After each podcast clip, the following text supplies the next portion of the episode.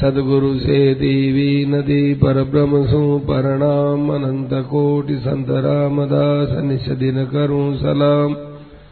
नमो राम गुरुदेव जी जन त्रिकाल के वंद विघ्न हरण मंगल करण रामदास आनंद। गीता प्रेस का कैसे क्रमिक विकास हुआ?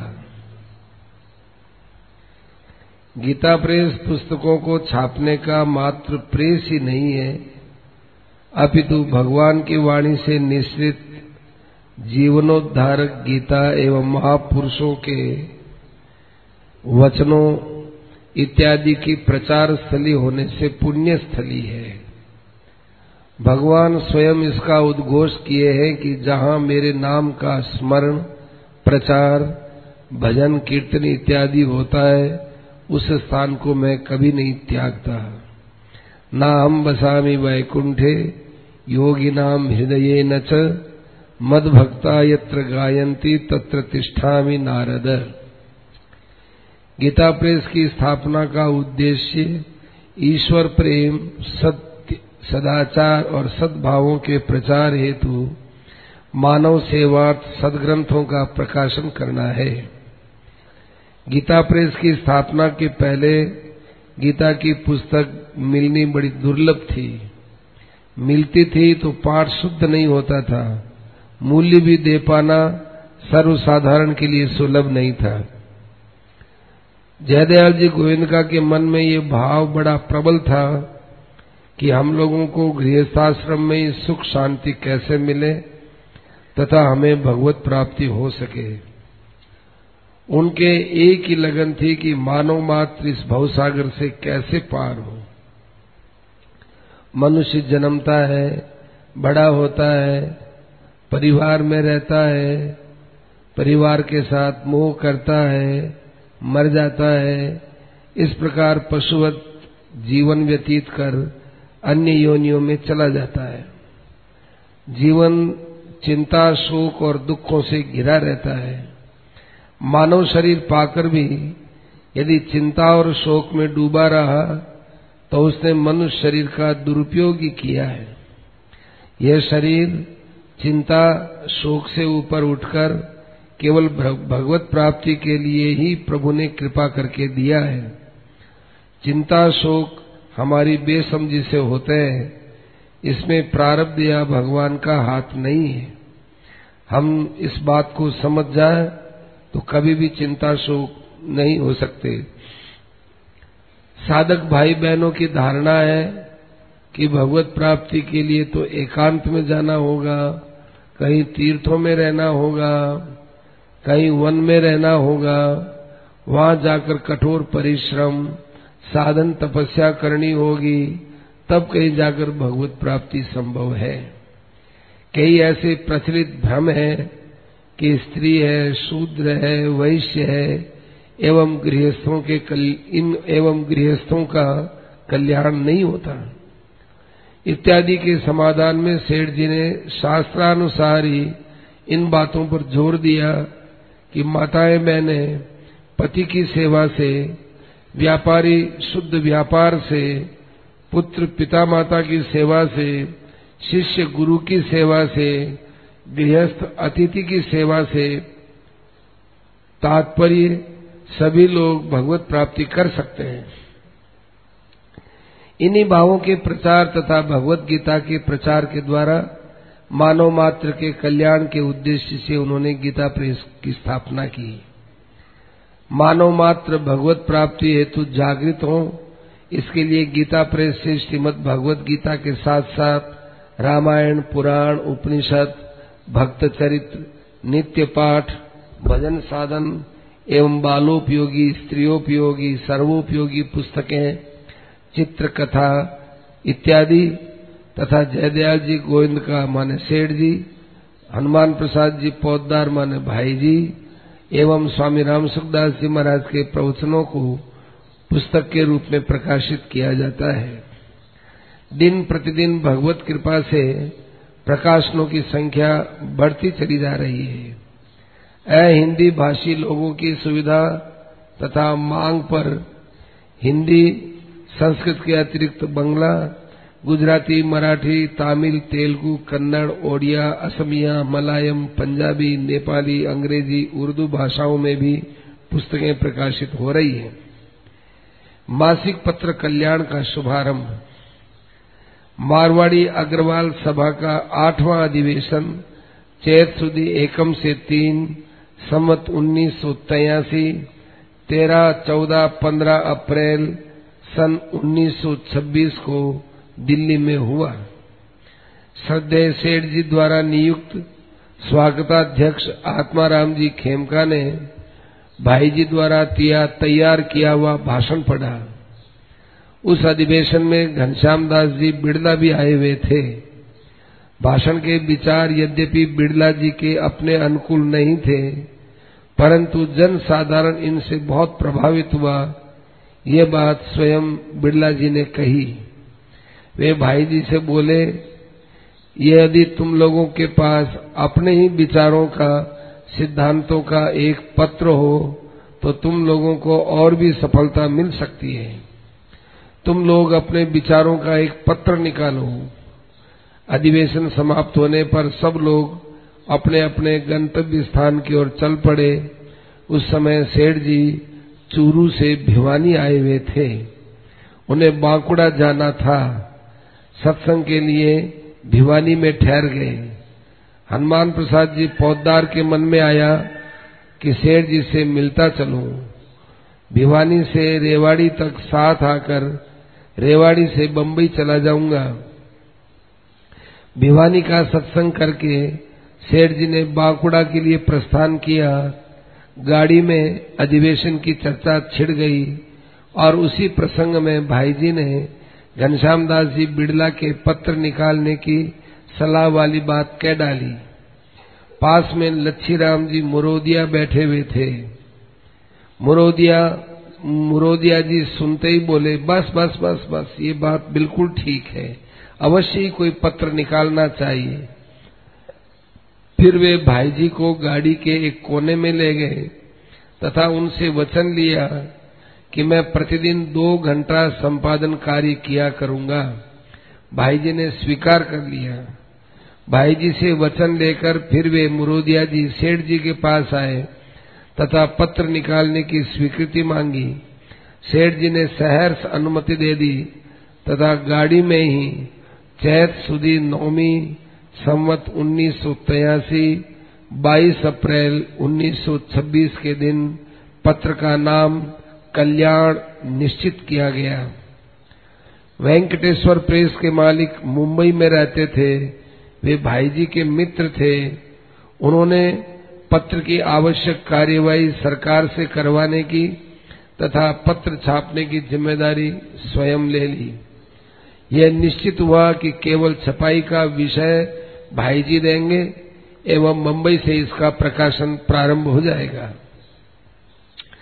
हनुमान प्रसाद जी पौदार के अथक परिश्रम से कल्याण का प्रथम अंक सावण वदी ग्यारह सम्मत उन्नीस अगस्त 1926 के दिन सत्संग भवन मुंबई के द्वारा वेंकटेश्वर प्रेस में छपकर प्रकाशित हुआ। दूसरे वर्ष से कल्याण का प्रथम अंक विशेषांक के रूप में भगवान नामांक निकला।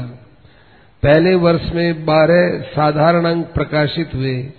बाद में कल्याण के प्रकाशन की योजना गोरखपुर से बन गई। सेठ जी ने बांकुड़ा से भाई जी को तार दिया।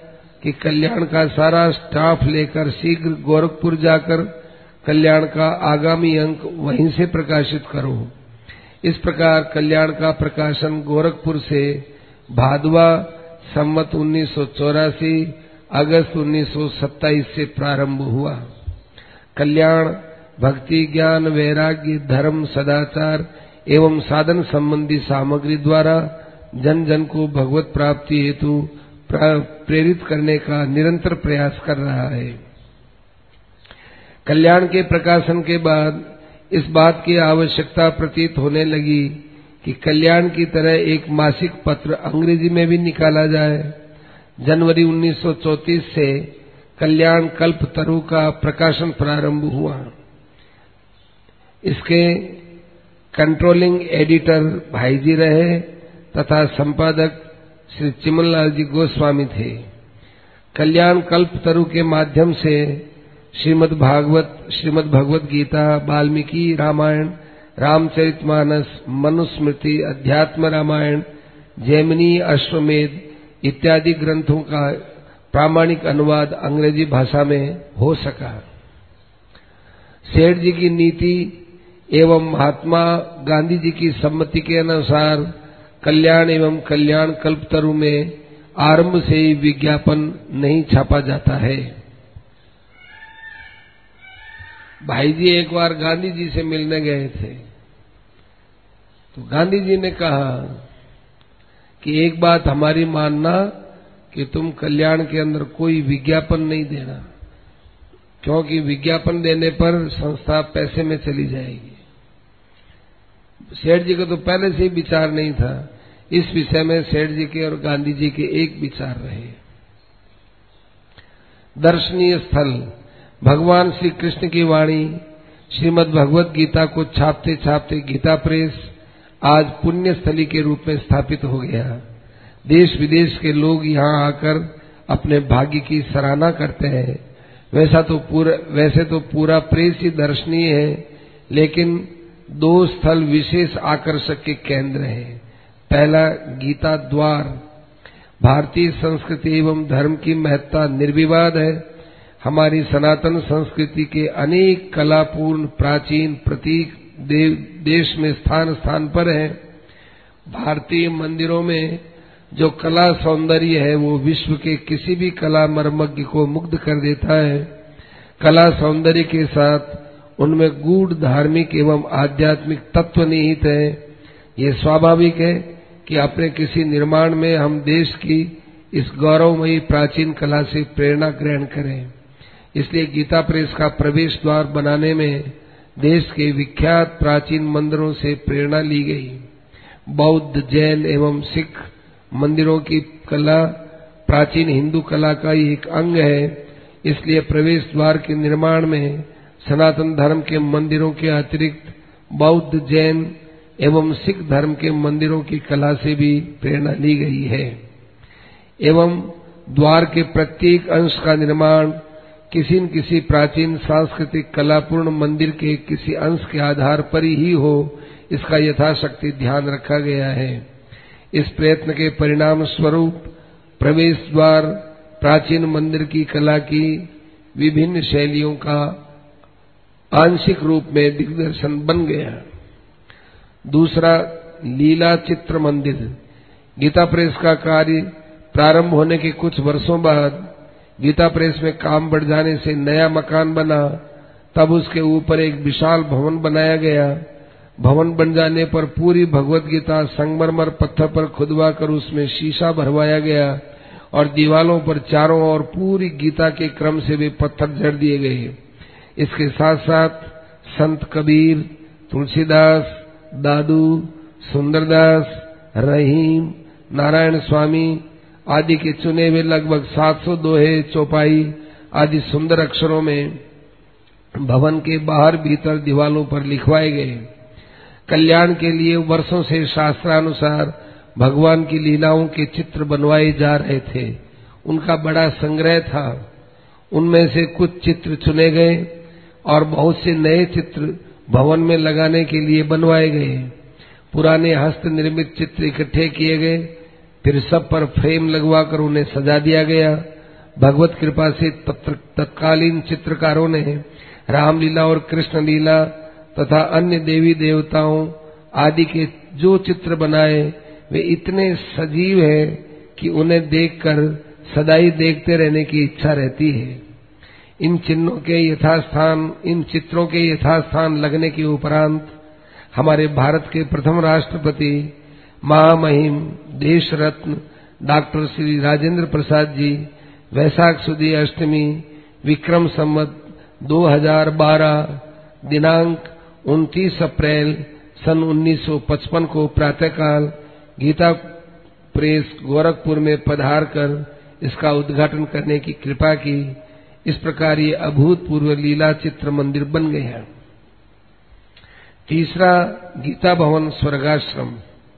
सेठ जी को एक शांति प्रिय स्थल की आवश्यकता महसूस हुई।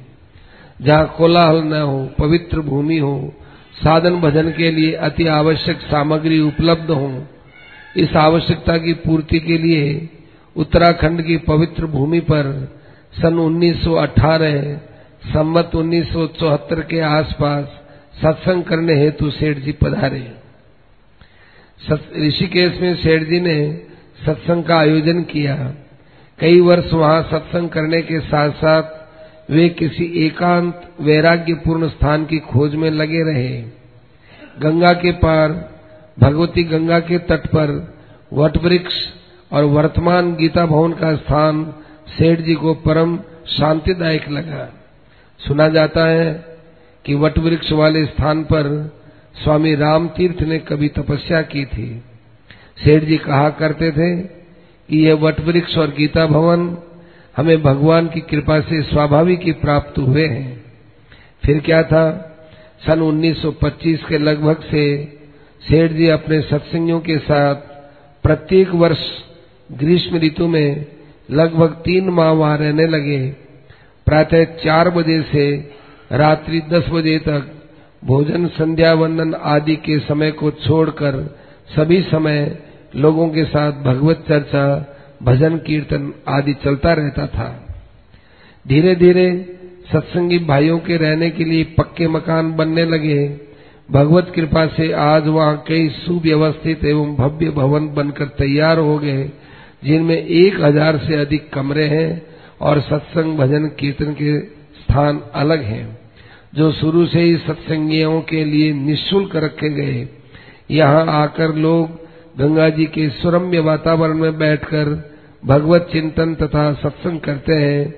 यह वह भूमि है, जहाँ प्रत्येक वर्ष न जाने कितने भाई बहन सेठ जी के सानिध्य में रहकर जीवन मुक्त हो गए होंगे। यहाँ आते ही जो आनंदानुभूति होती है वो अकथनीय है। यहाँ आने वाले लोगों को कोई असुविधा नहीं होती, बल्कि निशुल्क आवास एवं उचित मूल्य पर भोजन एवं राशन, बर्तन आदि आवश्यक सामग्री उपलब्ध है। ऋषिकुल ब्रह्मचर्य आश्रम, चूरू। जयदयाल जी गोविंदका ने इस आवासीय विद्यालय की स्थापना इस उद्देश्य से की कि बचपन से ही अच्छे संस्कार बच्चों में पड़े। और वे समाज में चरित्रवान, कर्तव्यनिष्ठ, ज्ञानवान तथा भगवत प्राप्ति के प्रयासी हों। स्थापना वर्ष स्थापना वर्ष 1924 ईस्वी से ही शिक्षा, वस्त्र, शिक्षण सामग्री इत्यादि आज तक निशुल्क है। उनसे भोजन खर्च भी नाम मात्र का लिया जाता है। गीता भवन आयुर्वेद संस्थान। आयुर्वेद विश्व की प्राचीनतम चिकित्सा पद्धति है। जयदयाल जी गोविंद का आयुर्वेदिक औषधियों का ही सेवन करते थे। शुद्ध आयुर्वेदिक औषधियों के निर्माण के लिए गीता भवन में व्यवस्था की गई ताकि हिमालय की ताज़ा जड़ी बूटियों एवं गंगा जल का उपयोग करके शुद्ध आयुर्वेदिक औषधियाँ जन सामान्य को सुलभ कराई जा सके। निशुल्क आयुर्वेदिक औषधियों का संचालन भी किया गया। इस समय स्वर्गाश्रम, गोरखपुर, चूरू, कलकत्ता एवं सूरत में निशुल्क औषधि वितरण की भी व्यवस्था है। पहले कलकत्ता में भी औषधियों का निर्माण होता था। छठी एक संस्था है, परम सेवा समिति। मनुष्य भगवत प्राप्ति करे, यह उनकी प्रबल धारणा थी, क्योंकि मनुष्य जन्म पाना ही भगवत की कृपा है, भगवान की कृपा है। इस अवसर को कोई व्यर्थ खोदे, ऐसा वे चाहते नहीं थे। अंत काले च मामेव स्मरण मुक्त्वा कलेवरम यह प्रयाति समद्भावम याति नास्तित्व संशय। है जो पुरुष में मुझको स्मरण करता हुआ शरीर का त्याग करता है, वह मेरे साक्षात स्वरूप को प्राप्त होता है, इसमें संदेह नहीं। इस श्लोक पर चिंतन करके सेठ जी ने एक परम सेवा समिति का गठन किया। सत्संगी भाइयों से मरणासन्न व्यक्ति के पास जाकर भगवान नाम सुनाने की विशेष प्रेरणा दी। स्वयं भी संध्या आदि नित्य नियम और सत्संग छोड़कर भी मरणासन्न व्यक्ति को भगवान का नाम सुनाते थे। इस कार्य से इन परम भागवत कर्मनिष्ठ ने अधिक से अधिक लोगों को भगवत प्राप्ति कराने के लिए आजीवन कार्य किया।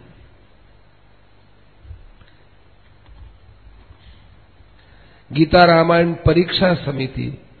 श्रीमद भगवद गीता और रामचरित मानस, ये दोनों मंगलमय दिव्यतम ग्रंथ हैं। इनमें मानव मात्र को अपनी समस्याओं का समाधान मिलता है तथा जीवन में अपूर्व सुख शांति का अनुभव होता है। संपूर्ण विश्व में इन अमूल्य ग्रंथों का समादर है। इन ग्रंथों के प्रचार के द्वारा लोक मानस को अधिकाधिक परिष्कृत करने की दृष्टि से श्रीमद भगवत गीता और रामचरित मानस की परीक्षाओं का प्रबंध किया गया। दोनों ग्रंथों की परीक्षाओं में बैठने वाले लगभग दस हज़ार विद्यार्थियों के लिए लगभग 200 परीक्षा केंद्रों की व्यवस्था की गई। नियमावली मंगाने के लिए कृपया निम्नलिखित पते पर व्यवहार होता है। आठवां नाम जप विभाग। सन 1927 में कल्याण के छह अंक प्रकाशित होने के सत्संग में ये विचार उठा कि हरे राम हरे राम राम राम, हरे हरे हरे कृष्ण हरे कृष्ण कृष्ण कृष्ण, हरे हरे। मंत्र का साढ़े तीन करोड़ जाप किया जाए। इसके लिए कल्याण पत्र के माध्यम से जन साधारण को सूचना दी। जब किसी भी तिथि से किसी के भी द्वारा किया जा सकता है, लेकिन पूर्ति चैत्र पूर्णिमा कोई हो, उसी समय से आज तक जब करने वाले भाई बहन मंत्र संख्या की सूचना, नाम जब विभाग गीता प्रेस को भेजते हैं, प्रतिवर्ष की नाम नाम जब संख्या कल्याण में प्रकाशित भी होती है।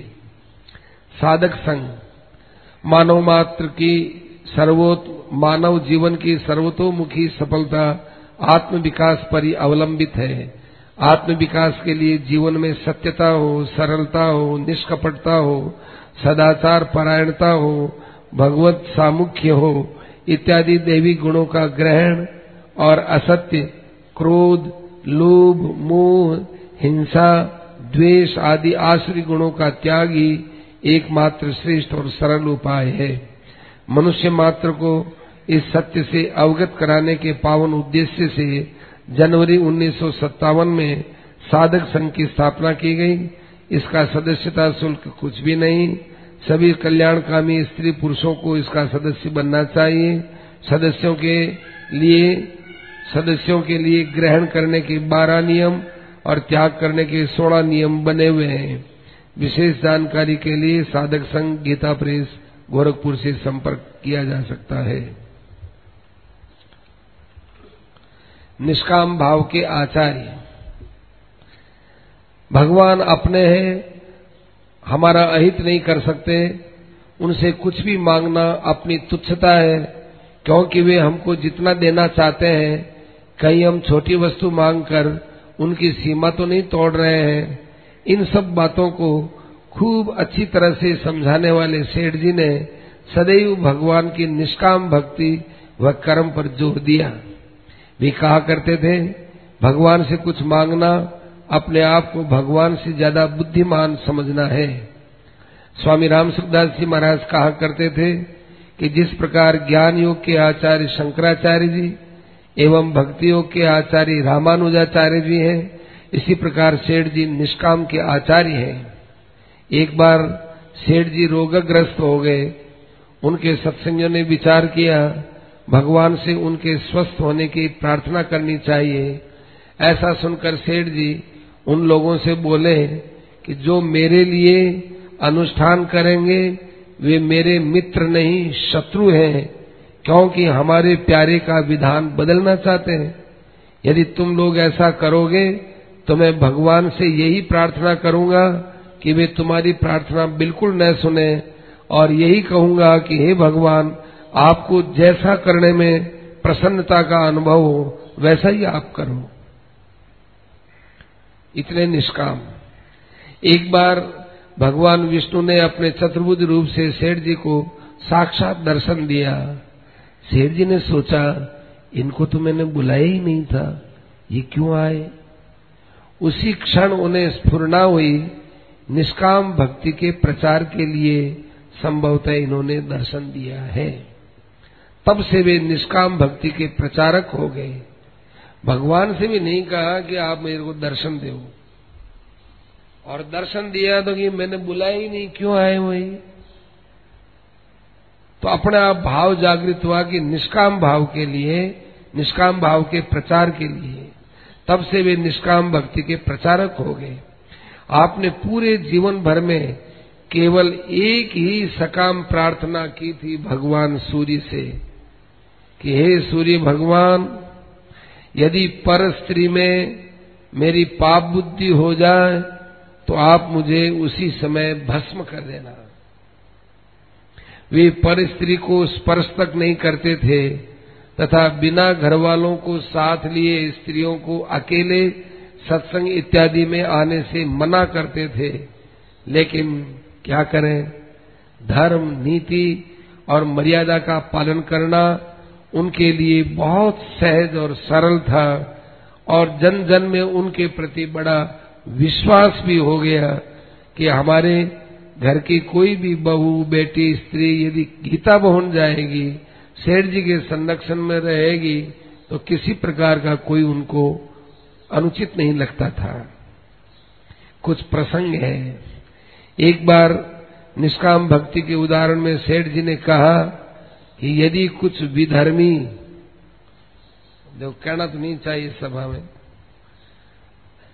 लिखा है, एक बार निष्काम भक्ति के उदाहरण में सेठ जी ने कहा कि यदि कोई विधर्मी मेरी पत्नी के साथ बलात्कार का प्रयास करे तो मैं अपनी शक्ति भर उसे बचाने का प्रयास करूँगा, परंतु मेरे मन में यह नहीं आएगा कि हे भगवान, आप हमारी रक्षा करो।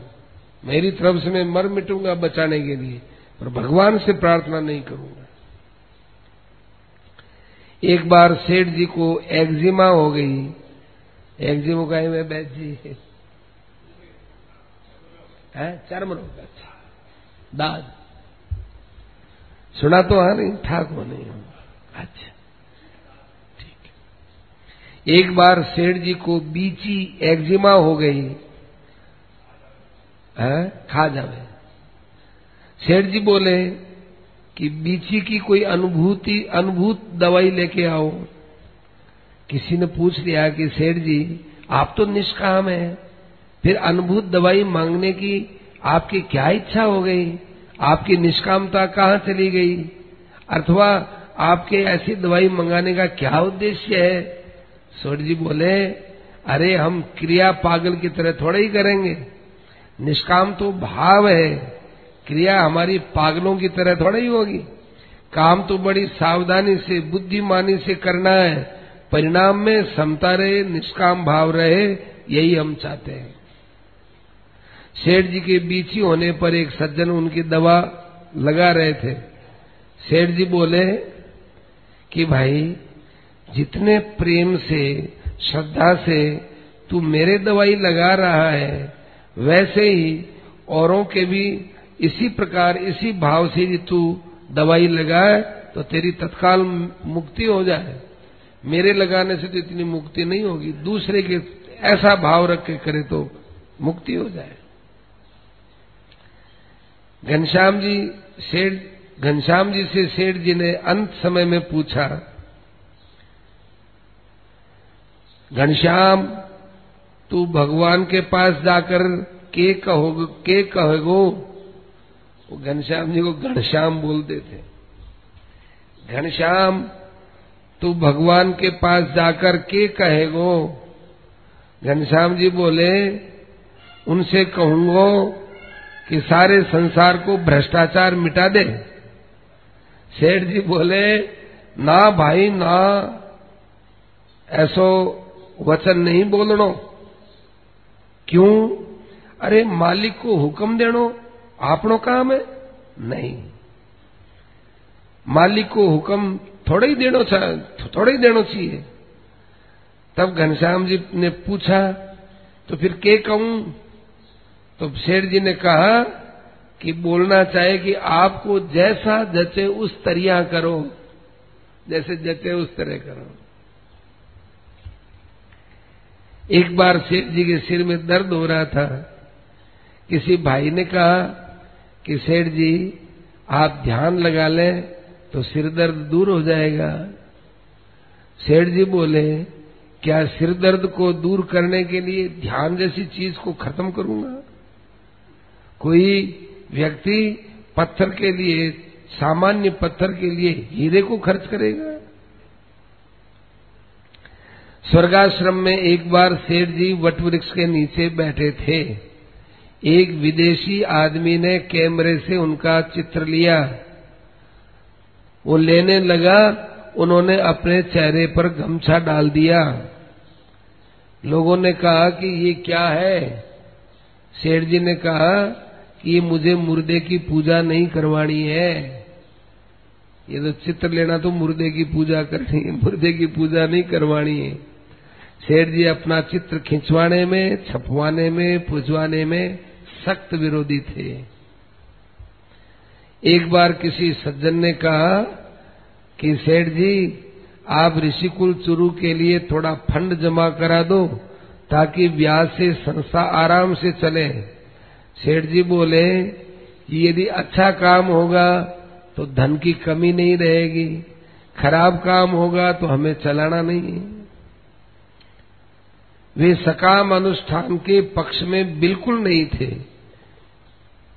कोई सकाम अनुष्ठान के विषय में पूछता कि सेठ जी, मैं कौन सा अनुष्ठान करूँ जिससे मेरे धन हो जाए, मेरे पुत्र हो जाए, मेरा दुख मिट जाए, मेरा संकट टला जाए तो उत्तर देते कि मुझे इसका अभ्यास नहीं है।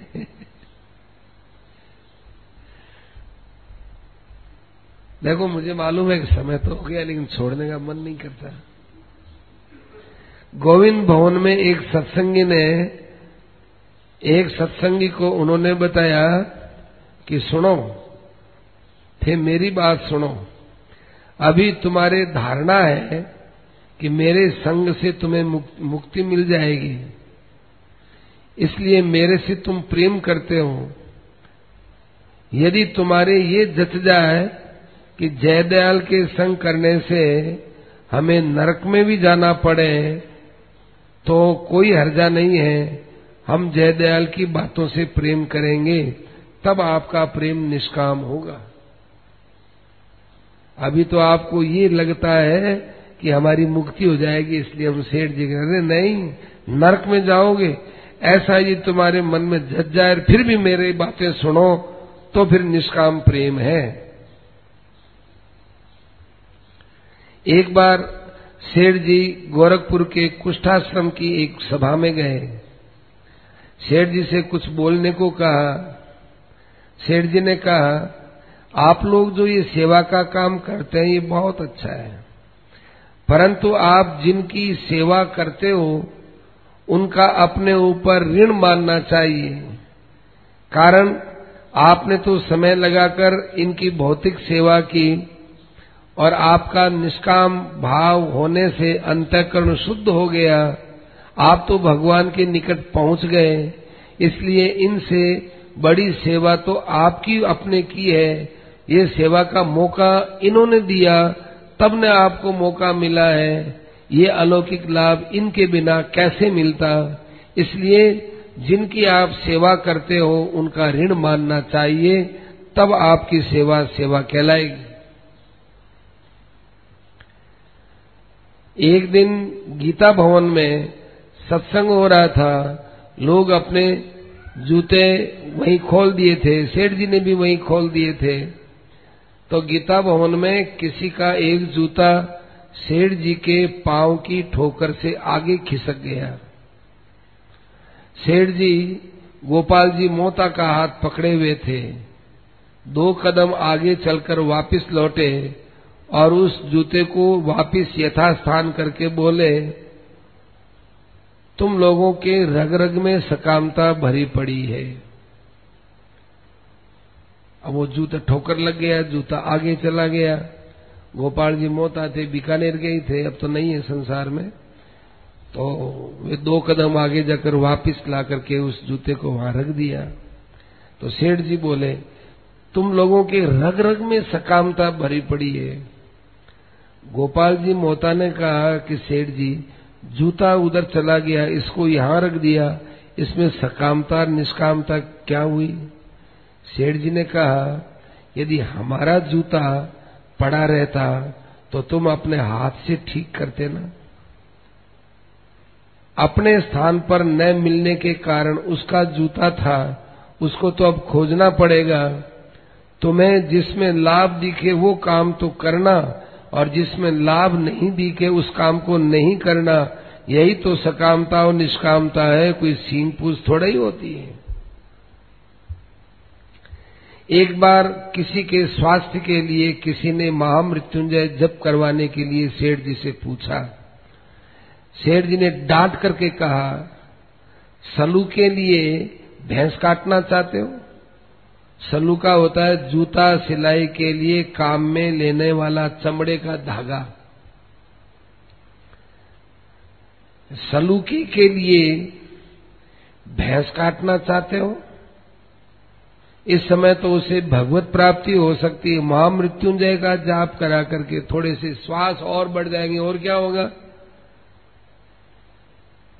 डांट दिया उसको। एक बार प्रवचन में सेठ जी ने कहा कभी यदि भगवान दर्शन दें और वर मांगने के लिए कहें तो क्या कहना चाहिए?